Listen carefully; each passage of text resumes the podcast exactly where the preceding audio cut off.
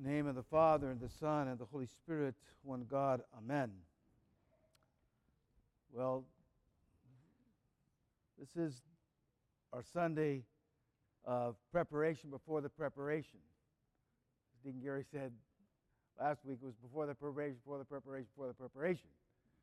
Of great and holy Lent and Pascha and all that follows. So this is the fifth Sunday before Lent. And it's either the the, the Gospel of, of Zacchaeus or the Canaanite woman, but both have the same theme. The theme is desire. What do I desire? All that God has for me, or do I have other desires? So we check this. Uh, uh, kind of our spiritual condition today. What do I desire? What is my heart's desire? Canaanite woman is a beautiful example of persistence and patience. She stayed on that which she desired, which was the recovery of her daughter from demon possession. And she continued to pursue that desire kind of no matter what. Even to the point where the Lord seemed even to uh, offend her know, this is I. You every time I hear this gospel, I keep thinking he's not going to say that. You know, he's not going to call her a dog, right? You know, no. But he knew her faith. He knew that this she would rise above this and show how deep her desire was. This is the key element here. We have to see this desire and what it takes to fulfill those desires, especially the desire to be more godly, more holy.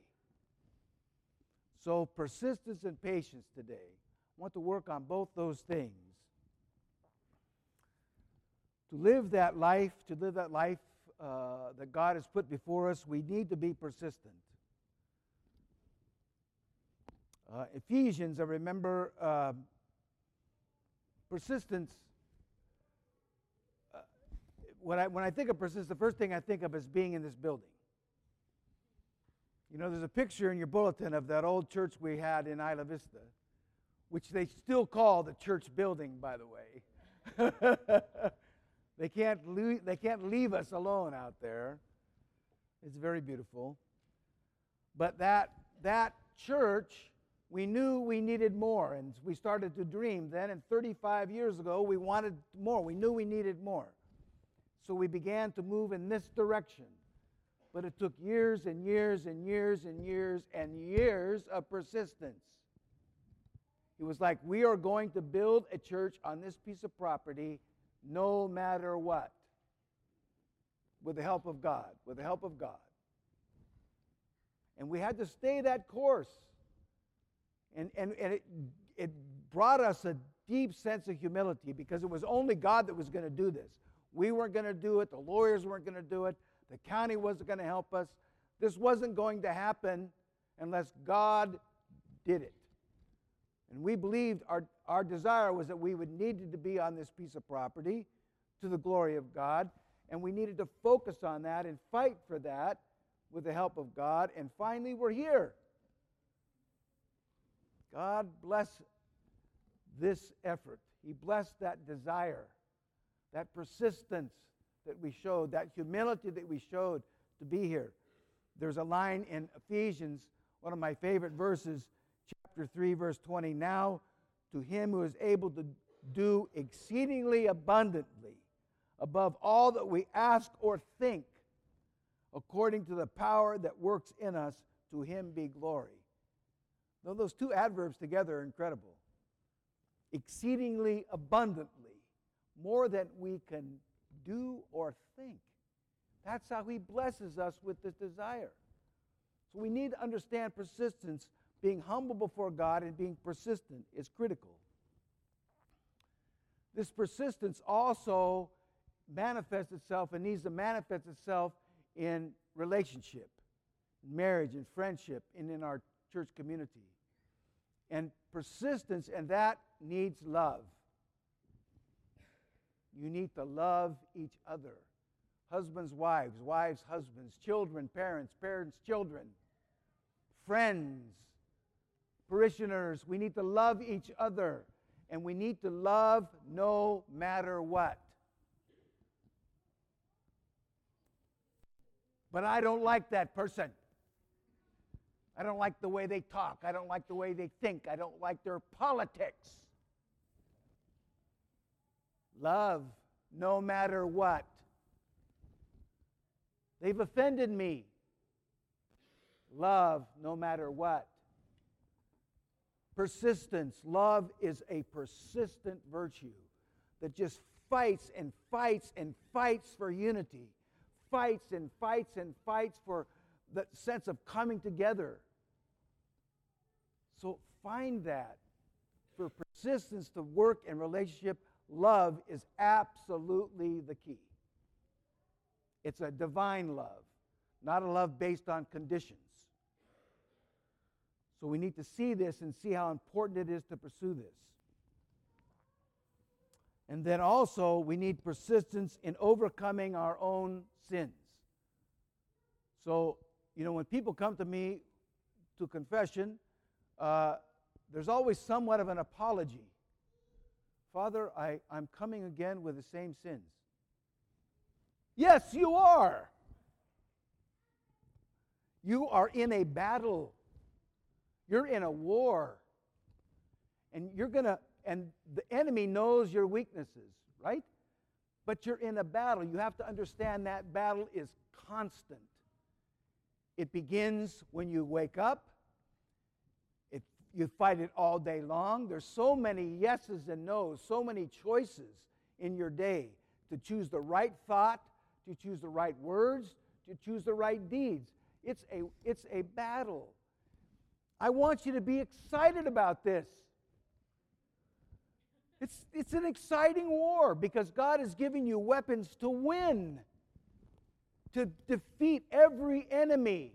There's not an enemy out there that contempts you that God does not have the weaponry to defeat. Not one. Now you're going to need to be persistent, right? You're going to have to learn how to use those weapons. You know, you're going to have to take them the weapon of love, the weapon of humility, the weapon of contentment, the weapon of thanksgiving, the weapon of patience, all these things you need to use against these enemies, but there's not one enemy, not one temptation out there that God does not have a remedy for. Not one. So be excited about the war. And I'll tell you this it's not going to end. Get excited about it not ending. It doesn't end, it even happens when you're sleeping. That's okay because God is with you. God's desire to save is far greater than the enemy's desire to destroy. You have to understand this. God is a great victor. Turn to Him, ask Him for help. It's so critical that we understand this. So, persistence. And then the virtue of patience. To over to, to fulfill our desires, our godly desires, we need to be patient. Patient is a fruit of the Spirit given to us by God. It's a divine virtue. It's not just a psychological condition. Well, just be patient. Just be patient. It's not that. It's internal, it's a gift. It's the Holy Spirit in you. Patience, critical for us. A virtue given by God, given uh, to live in the power of the Holy Spirit. That's what we have to understand. It's a gift given so we can live in the power of the Holy Spirit. To live this life, one of the saints was saying that this life is tiresome and long tiresome and long. And we need, we need the strength, the patience to, to endure the crosses God gives to us in this life. We need to be able to wait on the Lord, to abide in Christ patiently. Patient assimilation of all the good intentions we have. So, how do we do this? And what's the important thing about this? The first is that we must understand that this is not the end. This life is not our, our, our end, right? This, we don't contain our, our hopes just in this life. It's the kingdom to come. We live in a, a, a foretaste of that now, but it's that kingdom beyond us that we look forward to. So we, we don't put so much in this life. We don't put all our kind of eggs in this basket. We, we understand that there's a sense of going beyond this and importance of going beyond this. So that's really, really important to us. And um, I want to end with this about patience. I'll read this, this scripture because it's very, very beautiful. It's James chapter 1, verse 2. Count it all joy. You know, when you hear that, you're going, oh no, watch out. You know, and you better watch out. Count it all joy when you fall into various trials, knowing that testing of your faith produces patience.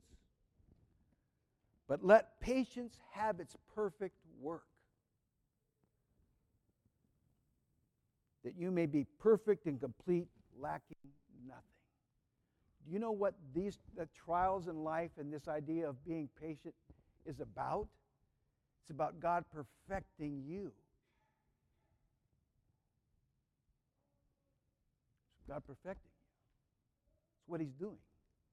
When He puts something in front of you that you have to endure over time, it's for your perfection. So be excited about that. It's not easy, right? It's not easy. This isn't easy stuff. But it's, we, when we understand it, when we understand that our patient endurance of difficult situations is for our perfection. There's a reason behind it. And it ends when we finish that course, when we are perfected, when that that God intends to happen through this endurance is finished. Then he pulls that away. So I'll encourage you and then discourage you. I've said this before. I was went through a big. I had a, some big issues in in my life, and was at a parish conference.